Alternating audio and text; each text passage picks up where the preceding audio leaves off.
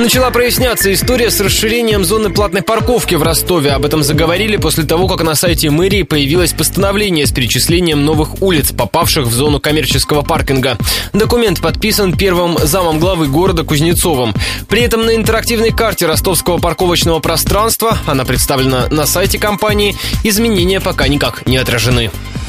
Контекст. С 23 сентября плата за парковку взимается в границах улиц Красноармейская, Максима Горького и Пушкинская, Театрального проспекта, переулков Доломановский, Газетный, проспектов Соколова и Чехова. В этой зоне оборудованы 192 парковки на 1041 машину. Постановление на сайте администрации добавляет к ним отрезок Буденовского от Горького до Береговой и от Горького до Текучева. Также в пилотную зону не входил Ворошиловский от Красноармейской до Седова. Если сопоставить новые список с картой города, то окажется, что платными должны стать все улицы от Текучева до Береговой и от Доломановского до Театрального. На некоторых из них уже появились паркоматы.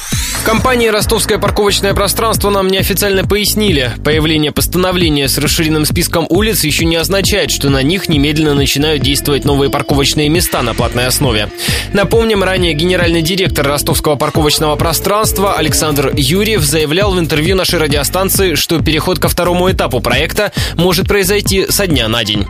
Знаете, мы планируем, как получится на самом деле, посмотрим дальше. Это э, конец октября, это зона в, в границах от э, Текучева до Береговой и от э, Доломановского до проспекта Театрального.